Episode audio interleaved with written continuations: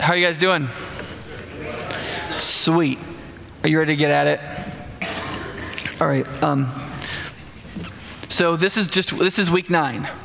This is where do we go from here? For if you're new, um, as a church, we've gone through an eight-week uh, experience called Gospel in Life, where um, we try to come to church every single week. We got in short term small groups for that whole period of time. We went on a service day all over the city of Madison to different projects to just serve people who aren't us. Um, we all read the same book together, same DVD, all that kind of stuff, um, to, all about how the gospel relates to as many different areas of our lives as we could study in eight weeks.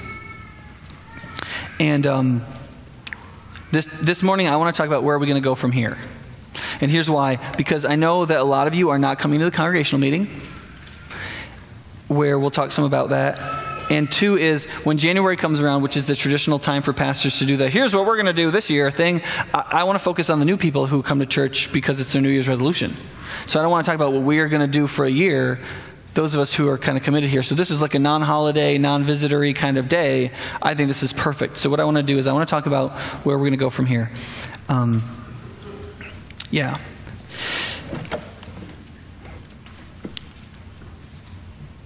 Virtually everybody wants to have momentum in their life.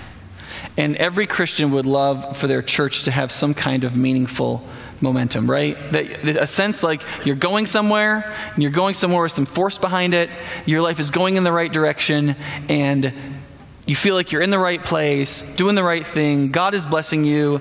That's a really good feeling. Momentum is a really good feeling, right?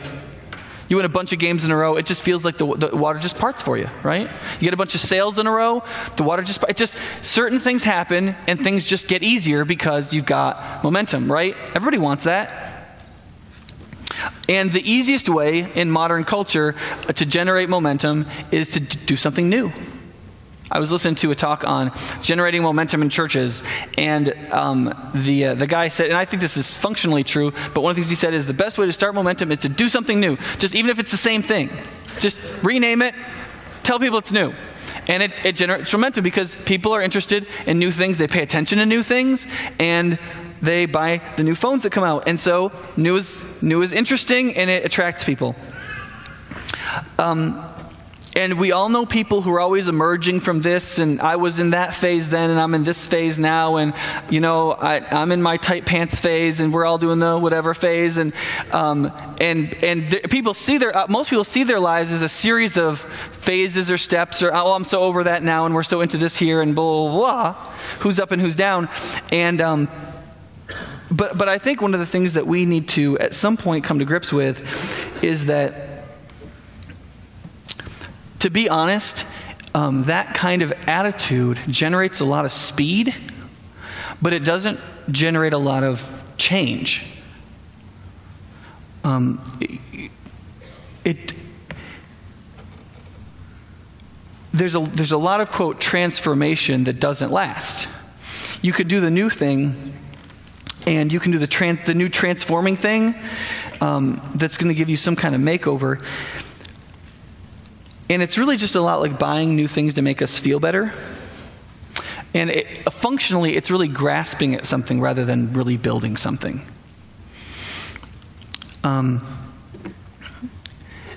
and so, therefore, one of the dangers of doing something like Gospel in Life, or doing something really cool after Gospel in Life, or buying the new smartphone, or doing the new whatever, or getting a new I don't know what, is that um, it ingrains in us even deeper a character, a character trait of, consu- of consumerism. That is, that we pull consumerism into our faith, and I think we're, we're in danger after a while of bringing consumerism so deeply into our faith that we actually think that our spiritual consumerism is our faith.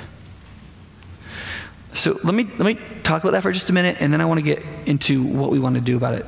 Um, one of the reasons why people often think that their faith isn't consumeristic is that um, they confuse consumerism with, with, materialism when they're not the same thing. We, we, uh, it's often, it's very common to think consumerism and materialism. This is great to talk about just before we buy Christmas presents, I hope, right? Um, but they're not the same thing. Materialism is loving stuff. Consumerism is loving to acquire stuff. Those are two different rushes. There's the rush of acquiring the thing, and then there is the different pleasure of loving the thing you acquired. And so you can be both. You can get a rush out of buying stuff and out of having stuff. You can be just a materialist, not get a big rush out of buying stuff, but you really love the stuff you have. Or you can be a consumerist and not a materialist, right? You give stuff away. You're such a generous person, then you just go buy and spend and spend money you don't have. It's not, it's not because, and you go, oh, I'm not materialistic. You're right. You're just consumeristic. That's all. They're different things, and if you conflate them, then you'll get confused because the other one will get you. And some of us are both, and some of us are not too much of either. And but the fact is that um, once you understand that consumerism is finding happiness or joy in the acquisition of something, it's very easy to be spiritually consumeristic. And the thing that we love to acquire, the thing that we love to buy that's new, is the new spiritual experience. Right? For our charismatic brothers and sisters, that's like a new touch of God, right? Or something like that. But for, for evangelicals, it tends to be the, the next thing we're studying the next thing we're going to do as a church. We're going to take this hill. We're going to grow our attendance. We're going to build that building. We're going to we're gonna we're gonna do a new thing. We're gonna we're gonna we're gonna knock this series out of the park. We're gonna have a we're gonna have a cool experience where everybody's gonna do such and such and so and so, and it's it's very easy for us to say for us to put our hope in the next thing. What's the next thing we're gonna do? What's the next thing we're gonna study? What's the because I don't feel like I'm getting anywhere but here's, here's the issue there are two huge problems when we do church that way. And I've experienced them. And it's, listen, if you don't think this is, this, I promise you, in five minutes, this will matter, okay? So stick with me. If, you, if we do church that way, first thing that's going to happen is there's an effect on the church, and that is there becomes this never ending arms race of the next amazing transformational experience. And, guess, and, and that does three things. One is it, um, it causes us to compete with all the other churches in town. It ends up being a market share race. And so the, so the question isn't what do, we, what do we need to look at together to build discipline, discipleship, and virtue toward God and His glory into our lives more deeply? No, it's we need to be cooler than Blackhawk and City Church and this. How can we, how can we be a little more, how can we package it a little better? How can we be, right? The second thing is, um, with that, here's what that does it burns out everybody who does anything. Because you're constantly on this treadmill of an arms race with other people rather than focusing on what really we ought to be focusing on, um, is you burn out your pastor, you burn out your staff, and you burn out everybody who does anything in the church. Because what you really believe is that in order to generate transformation, you have to, you have to generate movement. And so you just keep, and everybody, it just tires everybody out. Um, and the third thing is that it ends up deforming us spiritually, which is the second bit here, which is what it does to us. It, def- it deforms and hurts us spiritually. Because when consumerism makes its way into how we follow God and believe in Jesus, it confuses our minds because we think that the process of changing is totally different than what it is. Acquiring the new spiritual event doesn't change us. It doesn't help us really. It just it just creates a new experience where we feel like something's happening, but very little is happening. I mean, ask yourself, how much do you think you've actually retained from gospel in life? All the sermons, all the DVDs, read the book, did the things, fill out the exercises. How much do you think you really retained? Probably not that much. But wait, let's get on to the next thing, right? Um, the second is it exhausts your will. Because you know, you have some general sense because the preacher's always, always talking about what it looks like to be spiritual, what it looks like to be godly. This is what it looks like to be godly. And then you look at your behavior and you say, well, I'm gonna, I'm gonna I'm going to do the next transfer. Before you know it, it's self salvation. You're back to work. So I'm going to be part of the next experience. I'm going to get into that next thing. I'm going to do that next thing, and I'm going to change. And what happens is over time, your will gets exhausted. at the lack of effectiveness of that kind of way of seeking God and seeking godliness. And what that does then is over time, it depresses the stew out of your emotions and your passions. Christianity isn't working. My life isn't changing. My family isn't getting closer knit together. I'm, I'm, you know, I'm learning all this stuff, but when it comes right down to it, I don't know anymore. I keep going to studies, but I don't really know my Bible better. I keep hearing sermons, but I haven't locked down anything in my life. And, you, and there's a sense of like just desperation and anxiety and fatigue. And, and the reason is that it's useless to transform your character. So, okay, let me, let me try to say it like this, okay? Now, I, I, you need, here's what you need to know before I even do any math. Um, is that I was put in advanced math in fourth grade, which could cause you to believe that I would be good at math. That is wrong. Um, when I was put into fourth grade, I was uh, into fifth grade math. I was to learn fifth grade math, but I also meant I was in the same room with fifth grade girls. So I didn't learn any math. Every year I'm seventh grade, but I'm around eighth grade girls. I'm in, and, and so I don't, I, I use a calculator. Okay, but I did, I did look this up on the internet, and I think momentum is a good metaphor for spiritual growth in relationship to this. Now, listen, you have to get this because this is at the base of my heart. I think it's deeply biblical and it will deeply affect the way we do church and the way I encourage you to seek God in your life, okay? This matters and it's going to matter for a decade or, well, until you fire me. Right? Okay. So here, here is the equation for momentum. Now, if you're already hyperventilating, there's bags in the pew in front of you. Just, I'm just kidding. That's not true. So, P is momentum. So, momentum is mass times velocity. Okay? So, mass is mass. And velocity is both speed and direction, right? Now, if, if you say, okay, what I want is momentum, and so this is the value we're looking for, right? So you've got you've got a you say okay so we're going to generate this through speed right so let's say we're going to do a velocity of 5 right times but the weightiness of, the, of it being built into our virtue and character is real low in this model, right? And so we're functioning off of a one. So how much momentum do we have? Well, we have a five. And we got a five through this much activity, right? But you see, the real way to get somewhere is to change this number. Because if this is how much we do, how much activity there is, how much frenetic motion we create, there is a limit to how high that can go. It can't go very high, especially in the lifestyles middle class white people have made for themselves. There's no margin to do anything. And so this cannot go higher. And if I asked you for this to go higher, you're just going to say no right? Or if you say yes, you only do it for a little while until you get tired and fatigued and emotionally burnt out, right? So what has to happen is actually this number has to increase. If this is 2, right? Then this is 10. Oh, look, it's already double, right? And then you can go down through fives and you're going to get 15, 20, 25, and that is a lot more than that. Because because there's mass, there's weightiness to it, you've, you've, you've got something.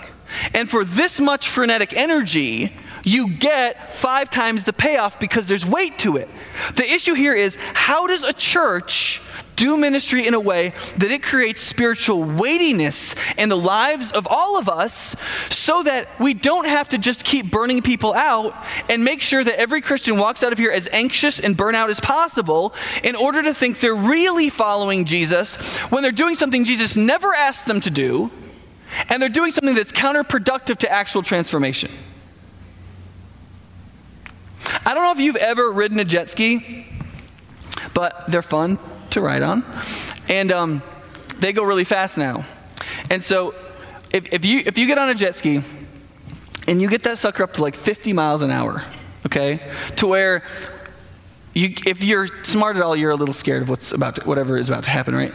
And you just cut the gas. What happens? It stops immediately, right? It just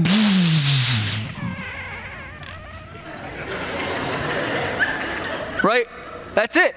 It stops really, but you go 50 miles an hour. How can you stop that fast? Well, it's because there's no, there's not enough boat mass to the jet ski for it to cut through the resistance. And the minute you cut power, you, you don't go anywhere. But I don't know if you've ever tried to catch a sailboat at a dock that's moving too fast. you know, the thing's going like three knots. And it, it feels like you're pulling, you're pushing back against He-Man and the Incredible Hulk, and they each have a hold of one of your fists. It's, it, you, it's impossible to stop. Why? Well, because sailboats, as opposed to powerboats, they fill them with rocks. Do you know this? Right? Like I remember we went in Florida. We went on the, San, the replicas of the Nina, the Pinta, the Santa Maria, and I and I was and they told us how heavy the boats were. It was thousands and thousands and thousands of pounds. And they weren't that big, and I was like, okay, how do you get that kind of weight? I mean, do you just like, how do you get, you pour concrete in there? No, no, no, we just throw rocks in there. That's all they did. They put rocks and they filled the keel with rocks. Because that weight steadied the boat in the waves and it just helped it cut and it had momentum. And so you could take the sails down on a sailboat and it's just going to keep going for a while, a lot further than a jet ski. You drop the sails and you cut the gas on a side by side sailboat and jet ski at, the, at a line where the jet ski is going 50 miles an hour and the sailboat is going two. And the sailboat is going to far outdistance the jet ski. Friends, here's why I think that's so important. Because I think that a lot of churches have a jet ski ministry model and I think the liability of that is it both hurts people's lives and fails to produce real Christian discipleship. It doesn't create the kind of virtues that both um, solidify the mind, inflame the passions, um, direct the will in a way that really creates people who are really like Jesus. And so, what I want for us is to not be a group of people constantly jerking about towards the new thing, doing the new hottest book or the best video series or spending all our money on lights, cameras, and action. I, I don't think that's helpful. And I think it'll actually be not just not be helpful, I think it'll be harmful. Um, I want us to recognize that real transformation is not a makeover that change, um, the kind of change that we need is one that, that is slow to accelerate and long in motion. It's not, Christian change shouldn't make your life car sick. Um, and that virtue takes long term training with periodic gut checks. So, th- see, there are events in real Christian growth. It's not like there's no events, it's just plodding all the time, same pace. That's not true because in life, as you plod along in that growth, there are moments where something happens where you have to make a gut check. There's an event. But what you really need to make it in that event is something already settled that's been building over time. That is, virtue burned into your character on a level deep enough to where what would be the hardest decision of your life isn't even a decision. One of the parenting models that frustrates the heck out of me is, um, the, is give a child a choice every single thing that happens. It just drives me crazy. And, um, and, here, and here's why. It, um, I'm all for giving kids choices, particularly if you want to wear out your strong willed child. We do that. But not everything, and not even the majority of things. And here's why. Because in real life, you make almost no decisions. Not that you don't make choices, but that if you have strong convictions of stuff you already believe that's burnt into your character the, on the basis of virtue at a very deep level, virtually every choice you make is already made. It's not a choice, it's already made. Even the most, and the most decision, most difficult decisions of your life are often the ones most immediately made by your previous convictions that have been burned into virtue on the basis of what God has already said that you've responded to. The hardest decision of my life um, with Alexi, in terms of how people would normally perceive it, was whether or not, when we found out when Lexi was five months pregnant with our third child, and they said that the child would be brain dead and would never move, whether or not to have an abortion. Most people would say, based on both of our lives, that was the most difficult decision of our lives. We made that decision in about four seconds over tropical smoothies. And it was it. There was, it, it wasn't a hard decision. It was, a, it was an emotionally difficult decision because I had to deal with all my idolatry screaming for vengeance. But in terms of the choice itself, we talked about it for about 12 seconds. And it was over. And that was that. not because it wasn't an important choice, and not because we didn't have multiple options, but because we believed something already. That thing had been burned deep enough into our character that it wasn't a choice. But I can go back to when I was 16 or 18 or 19 and I, and I didn't have a lot of the virtues that have been I've been trying to build over time, and I was blown around. I was just I was flying everywhere. I couldn't make a decision, even decisions that should have been no brainers.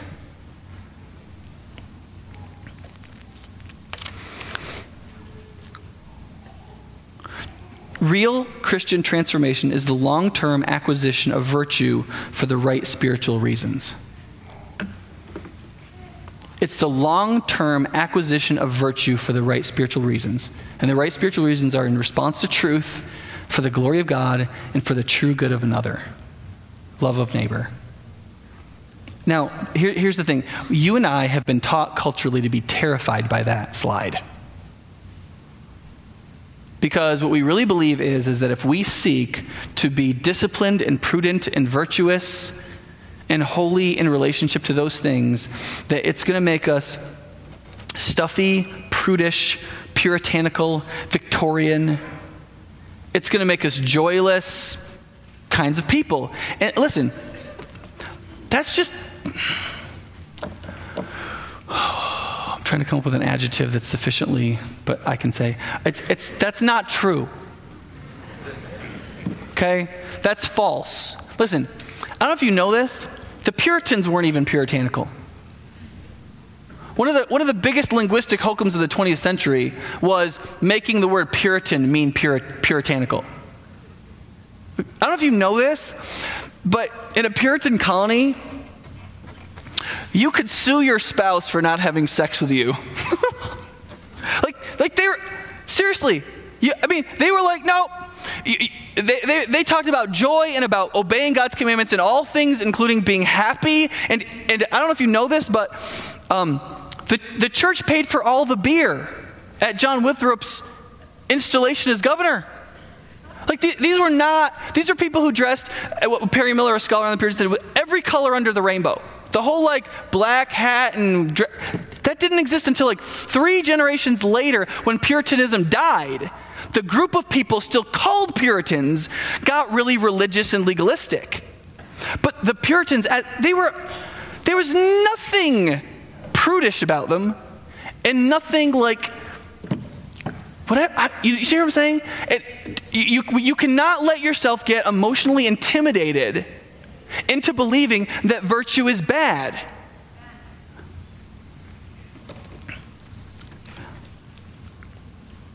Okay, so I want to talk about four, four commitments that I think we need to make over the next year and over the next long term to be the kind of church that can grow in the real infusion and deepening of character to become really like Jesus in a way that escapes all the pitfalls of consumeristic evangelicalism, which I think will ultimately destroy us. Okay. Are you, are you doing okay? Do I need to tell some jokes? Great, okay. Um, first, a long term commitment to a better understanding of the gospel. We, okay, I've, we've already spent a year doing that, right? Um, but most of the people I talk to can't, can't, can't just explain it yet. People used to make, I think I've said this before, people used to say to Martin Luther, Brother Luther, why do you always, every time we come to church, you always preach justification by faith alone? When are you going to preach something else? And he said, Well, as soon as you get that, I'll move on to the next thing. But, but beloved, every week you forget it. And so, um, one of the things that we have to figure out how to do is non repetitious repetition. Because virtue comes from training. What is training essentially? A series of repetitive behaviors designed to teach us memory, right? So if we're going to become like Jesus and we're not, we're going to there's a bunch of stuff we're going to have to do over and over and over and over and over and over and over and over and over and over, and over again. Right? That shouldn't be weird. That should be expected. When I went to basketball practice, I didn't go, "Oh, we're doing that drill again?" No, we did the same drills every single day because we were training, right? It says in um, Romans 12, 2, that one of the, what we are called, what's, what's called to happen in us, he says, the apostle says, don't, do not conform any longer to the pattern of this world, but be transformed by the renewing of your mind. Then you will be able to test and approve what God's will is, his good, pleasing, and perfect will. But you see what he's saying? That it's, that's based on a mindset. What's that mindset? Well, that mindset is is here in, in Colossians 3 1 4. This is an example of that mindset. He says, Since then you've been raised with Christ, set your hearts on things above, where Christ is seated at the right hand of God. Set your mind on things above, not on earthly things. You see what he's saying? He's saying the gospel affects how you think about everything, right? So you're going to set your mind on the things of God, not on the things of this world. You're going to worship Jesus, not the different idolatries we're prone to that and that's the mindset. And that mindset has to be so ingrained that we can immediately test, test things and know what God's will is um, because we have submitted to the spiritual process of the transformation of our minds. Spiritual transformation is profoundly mental, right? So, when we did Gospel in Life, Gospel in Life was designed to help us have a very God focused idea of salvation. That it's on the basis of God's just love for us, not on, based on our merit. It's salvation is on the basis of believing what Christ did for us, not earning um, Christ's merit on our own. Um, it's on the basis of that Jesus is not an additional thing to everything else we're seeking, but the one who defines all things everywhere in our life and reframes them in a new and different way than we thought of them before. But here's the problem with that, and I think a lot of you really felt this, and we heard a lot of comments, is that gospel in life was a little like a drink from a fire hydrant. You know, the gospel working into every area of life in eight weeks. Right? Like, honestly, I think for some of you, um, going to a small group every week was a, was, a big, was a big deal. And I don't want to minimize that because I, I think that was great. A, there's a lot of people who are like, you know, we're going to do this. Um, but, but when we go back and do the math, what was the commitment, right? It was a, maybe a 20 hour commitment total to come to church and to go to small group, to work the gospel into every area of our life. The city, the heart, idolatry, work, service, justice, heaven, right? I mean, gospel in life really all it can do is, is hopefully pique some, some areas of appetite in you, right? I mean, my hope was not that you you and I were able to get the gospel into everywhere in our lives, but to, but to basically, it, you remember uh, if you've been to college, you remember taking the, the survey classes? So you take survey in sociology or survey in whatever, and all the class is designed to do is basically frame a little bit about the knowledge of the discipline and basically make sure you know you don't know anything about it. And to pique the interest of some that it's worth studying. That's really all you can do, right? You take History 101, it's like, yep, so a lot of things happened. And uh, we know a lot about it. And it's interesting. I mean, that's basically that's the three point message of History 101, right? And in, in that sense, that's what gospel in life was. It was a, it was a drink from a fire hydrant. It's like, look, do you see? Do you see how the gospel is meant to fundamentally transform the way you think about everything? And do you see how, when you spend 40 minutes discussing how the gospel relates to work, that you haven't even started to begin to discuss the first bit about what it would look like to apply the gospel to your particular situation of work? And then you go, man, gosh, yeah. And then, and then, do you see how important and worthwhile it would be? It is for that to happen in every area of your life. That's my hope. That you would come out of this not saying, gosh, so great to have the gospel worked out in every area of my life.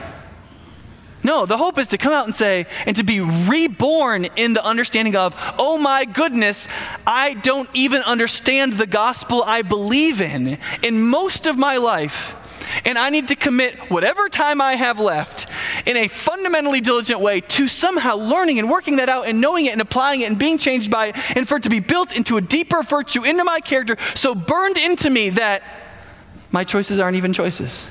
I know the truth immediately, and I have the courage to do it. Now, there, there's two main mechanisms for this at High Point, okay? One is this one is worship.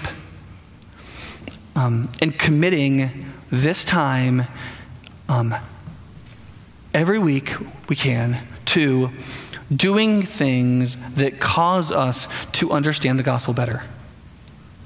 So, even if we if, even if you don't like to sing, you know, to sing the content of the song, to exercise the work of devotion in which we say God is God and we are not, and offering God what He deserves and and, um, and to listen to preaching and for me to try to not be terrible at it. And for this whole this thing that happens for this to be a priority for us is enormous. It's not see what i my hope for you is for, for you to to think about church going to worship on sunday morning not as you know we're christians we're supposed to go to church. You know there's that verse in hebrews that says don't forsake the gathering together. No no no, no that's not the point. The point is we need the gospel worked out into every we need we need to be in this process. We need to get some momentum and we need some mass.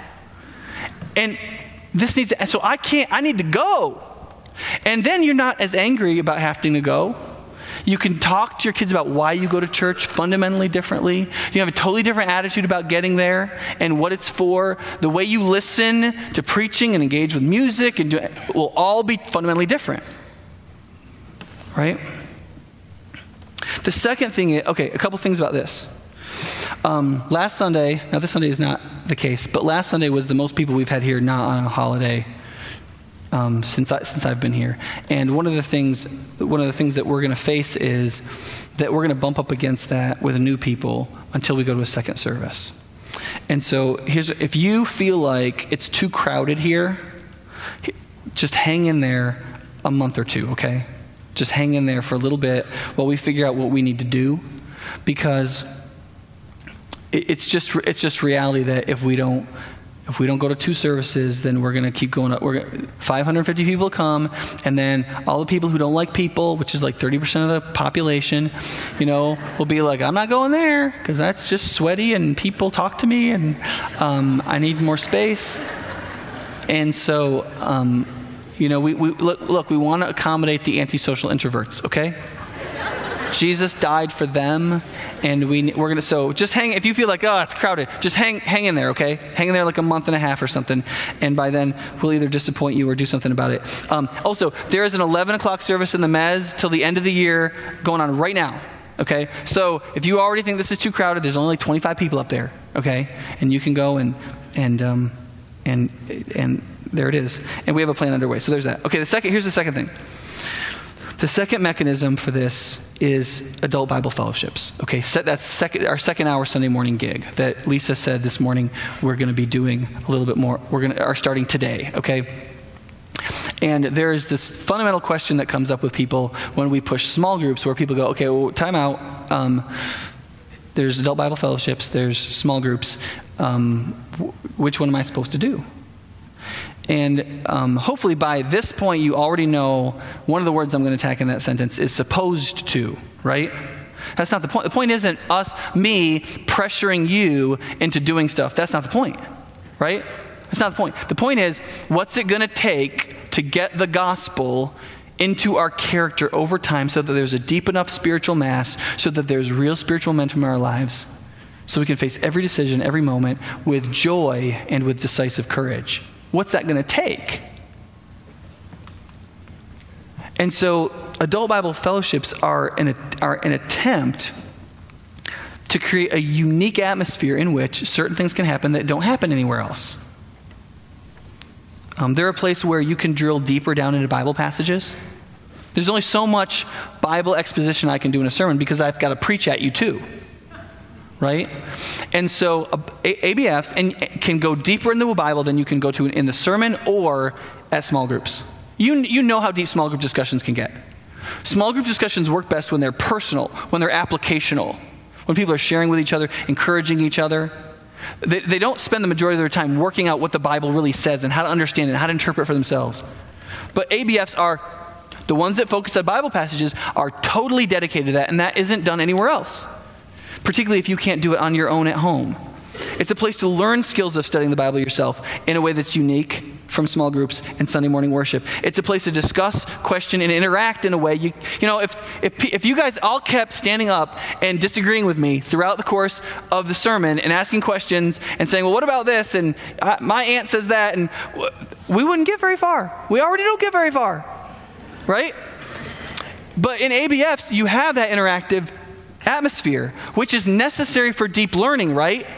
When you learn interactively, you, you retain more, it works in deeper, it affects you in a way that just listening often does not, right?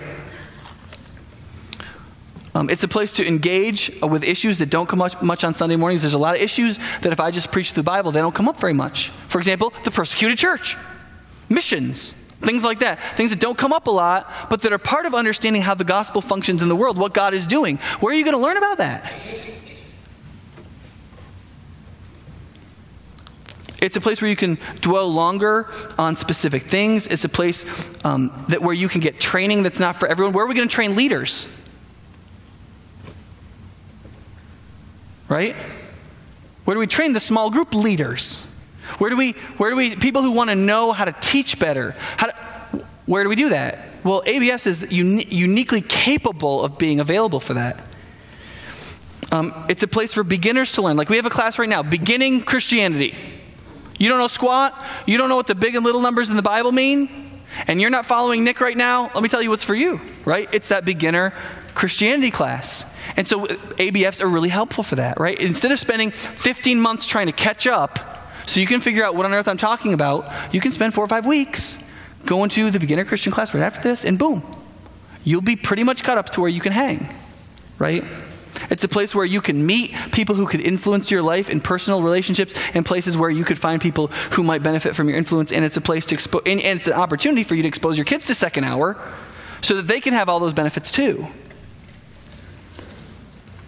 So, in order to dwell on the gospel, we need to think about that. Okay, I, I need to move a little faster. The second is um, we need to progress as a Madison gospel movement. And that is, as High Point Church, we need to actually think about how, as a, as a movement and a community, and even as an organization, we're going to continue in the process of growing strong again. Um, this, is this is a little bit touchier than the other points I'm going to make, hopefully. But um, the, remember the passage we studied the first week in Gospel in Life in Jeremiah 29? One of the things it said about the Jews going into captivity, it says, When you go there as a people, don't decrease in number as a nation of people, yes, you need to live for the good of the Babylonians, but as Jews, don't decrease. You need to increase. And there, there needs to be a place where the city on a hill strikes out from. There has to be a fire in the city for it to be the shining city on a hill. And, and so, therefore, um, one of the implications of building a, a, a people to reach a people, a city to reach a city, a community to reach a community, being the church matters, the local church matters.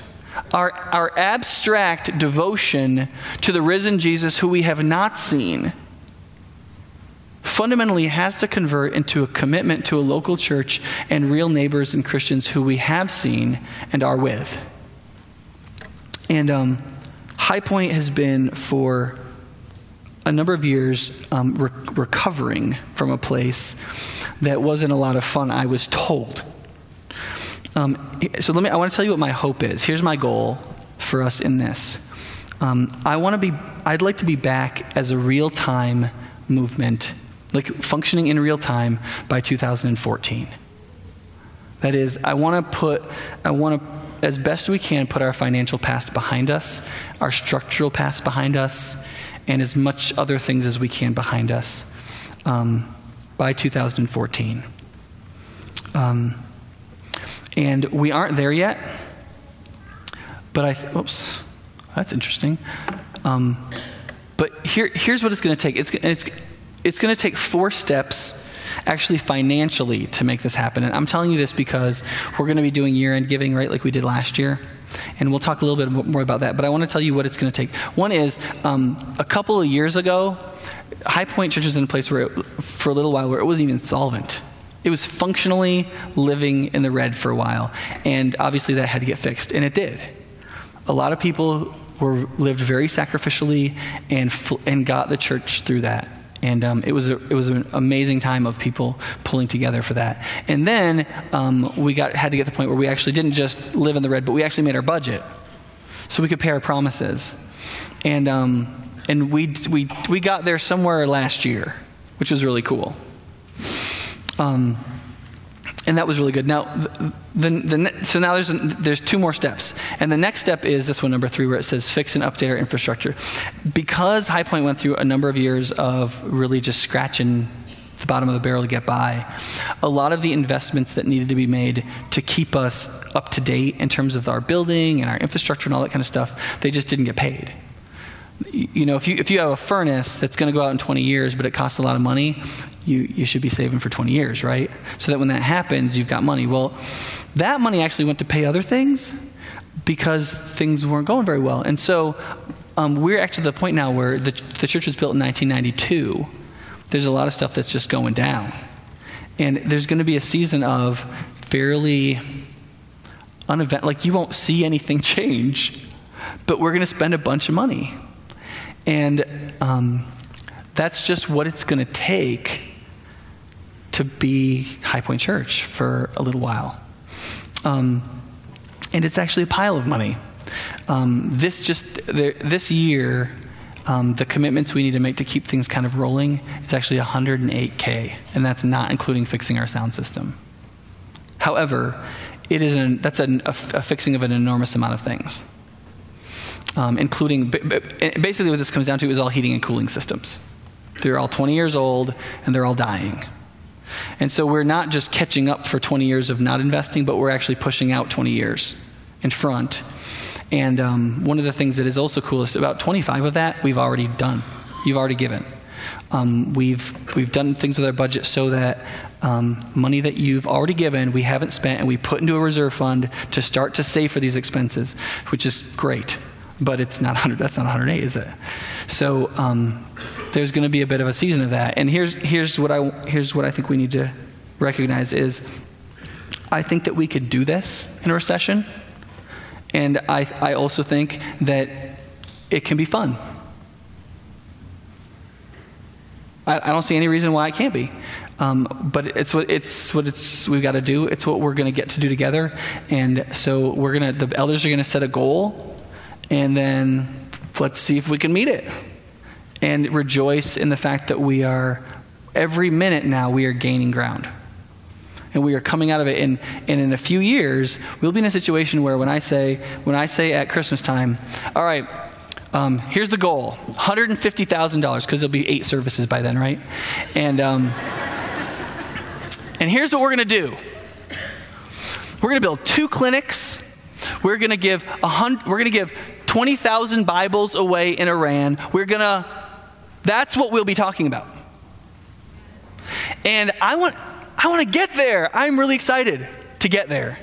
To support church planters that we really believe in, and to get involved in missions, and to do real helpful things for people that aren't us, that will glorify the name of Jesus and draw people to the name of Jesus. I want to get there. But, friends, we got to get through this. And, um, that's just reality.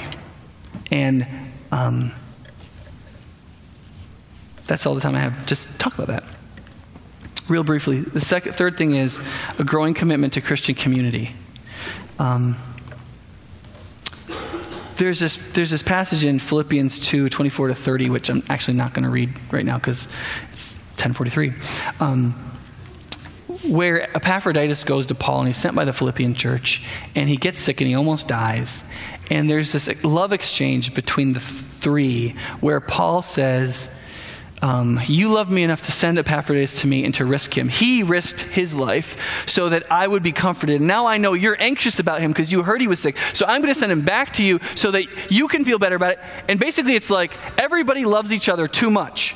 Is the, like you get the sense like they really love Epaphroditus, but they really love Paul. And Epaphroditus really loves them, but they really love Paul. And somebody had to go to Paul and provide for his needs. So they, they all gave, and Epaphroditus took it, but Epaphroditus got sick and he almost died. And, and they found out about it, but Paul's really comforted by Epaphroditus because he really loves Epaphroditus. And Epaphroditus represents that church that he really loves. But now he knows they're anxious that he's not there, and so he sends them back because he loves them.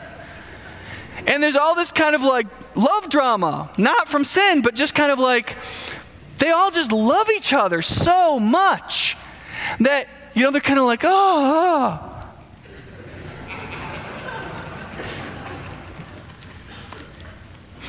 And what, and you know, one of Paul's favorite things to call the church was brothers.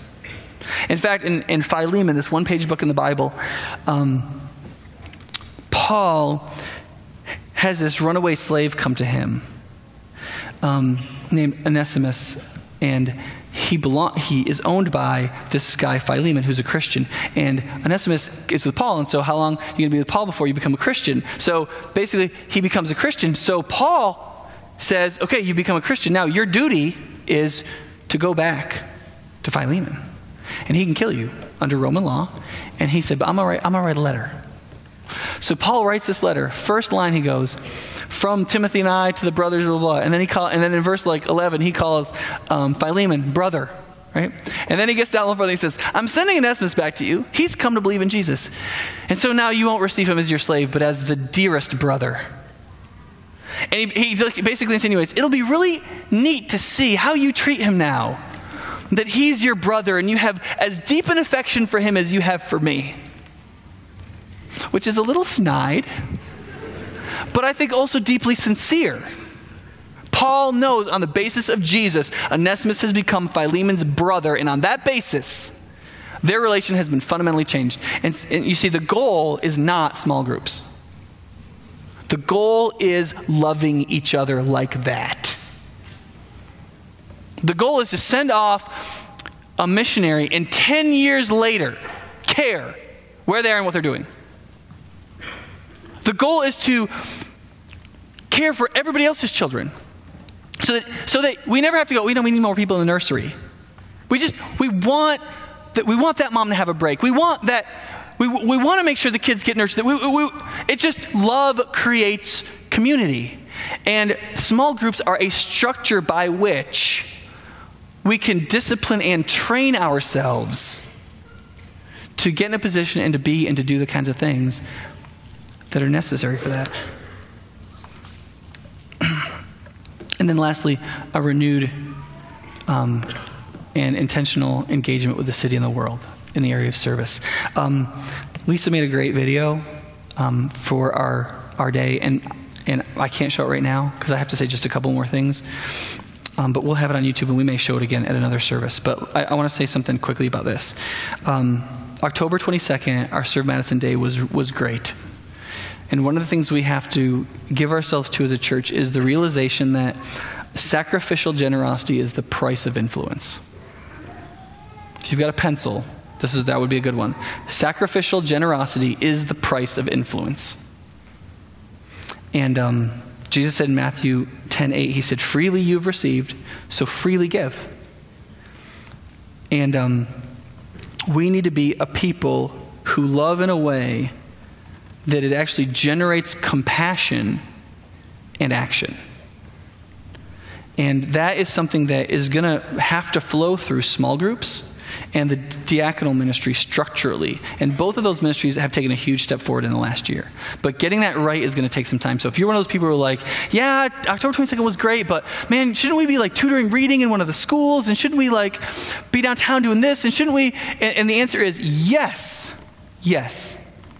But building a structure in which we can get everybody involved through small groups and deploy people in really meaningful ways and into good experiences is going to take a little time. Be patient with me and with us while we do that, okay? We have some people who've been working greatly for that. So let me just end with this quickly. Um, let's, let's us kill church codependency. Let's us do that, okay? Here's, here's how church works I want to be a star. And you want me to be easy on you and tell you nice things and not challenge you, okay? That's, that's the human condition. Um, I want to I want a big church with big budgets, and I want to go fishing in the Gulf of Mexico, and and you want to feel good, and um, and so there's this wonderful codependency, and by wonderful I mean horrifying, that, that is generated in churches commonly, where the pastor wants to be patted on the back and told he's fantastic, and and I and I want that, but that has to die in me, and your desire to get by with going to church or get by with a little bit of godliness or get by with a little bit of devotion to things. It's got to die, it's got to go. And um, there's a passage that John Calvin wrote about on a number of occasions in. Um, in 1 Timothy says this 1 Timothy 4 13 16 until I come devote yourselves yourself to the public reading of Scripture, to preaching and teaching. Do not neglect your gift, which was given to you through the prophetic message when the body of elders laid their hands on you. Be diligent in these matters. Give yourself wholly to them, so that everyone may see your progress. Watch your life and your doctrine closely. Persevere in them, because if you do, you will save both yourself and your hearers. You see, one of the things Paul was telling Timothy was, and Timothy was in a in Ephesus at this point, and it was a big church, and there was a lot of demands. And he said, Look, you need to teach, you need to preach, you need to read the Bible publicly, and you need to do all those things. But listen, as a pastor, you need to realize you cannot fake this.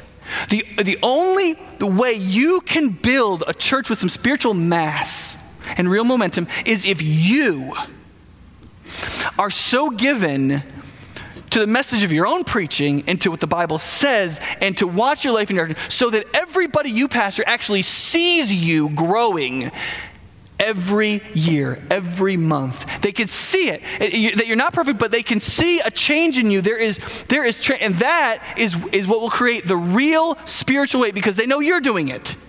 And that cannot be faked. And I have to deal with that because I would much rather take the easy route. There's a big part of me that would much rather take the easy route and not figure out how to do all the stuff I say we should do. And you would never know if I didn't do most of it. But I have to do that. And here's the thing listen, that is 100% equally true of you. There is, there is no way to get the momentum without the mass. I don't care how much velocity you put in there. And, and the only way to be the kind of father your family needs, or the kind of mother your family needs, or the kind of student you were meant to be, or the kind of, all of you have a congregation, and we all, there is no there is no way to do this without Mass. There is no way to do this without virtue being built over time for the right reasons, for the glory of God. There is no way, there is no way to be the church and to grow into what we have already been declared the spotless bride of Christ. God's one plan for a redemptive force in the earth. Any other way than by giving ourselves wholly, not just to the next spiritual fad, but for long, deep, true transformation deep in our character in the form of virtue that gives us the kind of comfort and strength and courage that's necessary to motivate us for all the things that we have called to do and to set ourselves up mentally and emotionally so that we will enjoy them. I mean, do you remember in John's Gospel, Jesus prayed before he came to the cross, and he, it says that he blurts it out in joy. God, I'm so glad you revealed these you reveal these things to the dumb and babies and children among us, but sometimes you hide them from these proud. And I love that about you. And meanwhile, he's getting persecuted by the important people. And he says, and he's full of joy. And see, it's not just will you make the right decision? Will you have the courage? Will you be transformed over time? Will you escape the kind of mental and emotional fatigue that will come from being consumeristic in our faith? The question is, will you enjoy it too? Will you enjoy going to small group and figuring out your schedule to actually get there? Will you enjoy coming to church and saying, I get to go to second hour? Will you, en- will you enjoy reading the Bible rather than finding it a duty? Will you enjoy these things? See, this can only happen. Joy is the great motivator, not fear and not pride.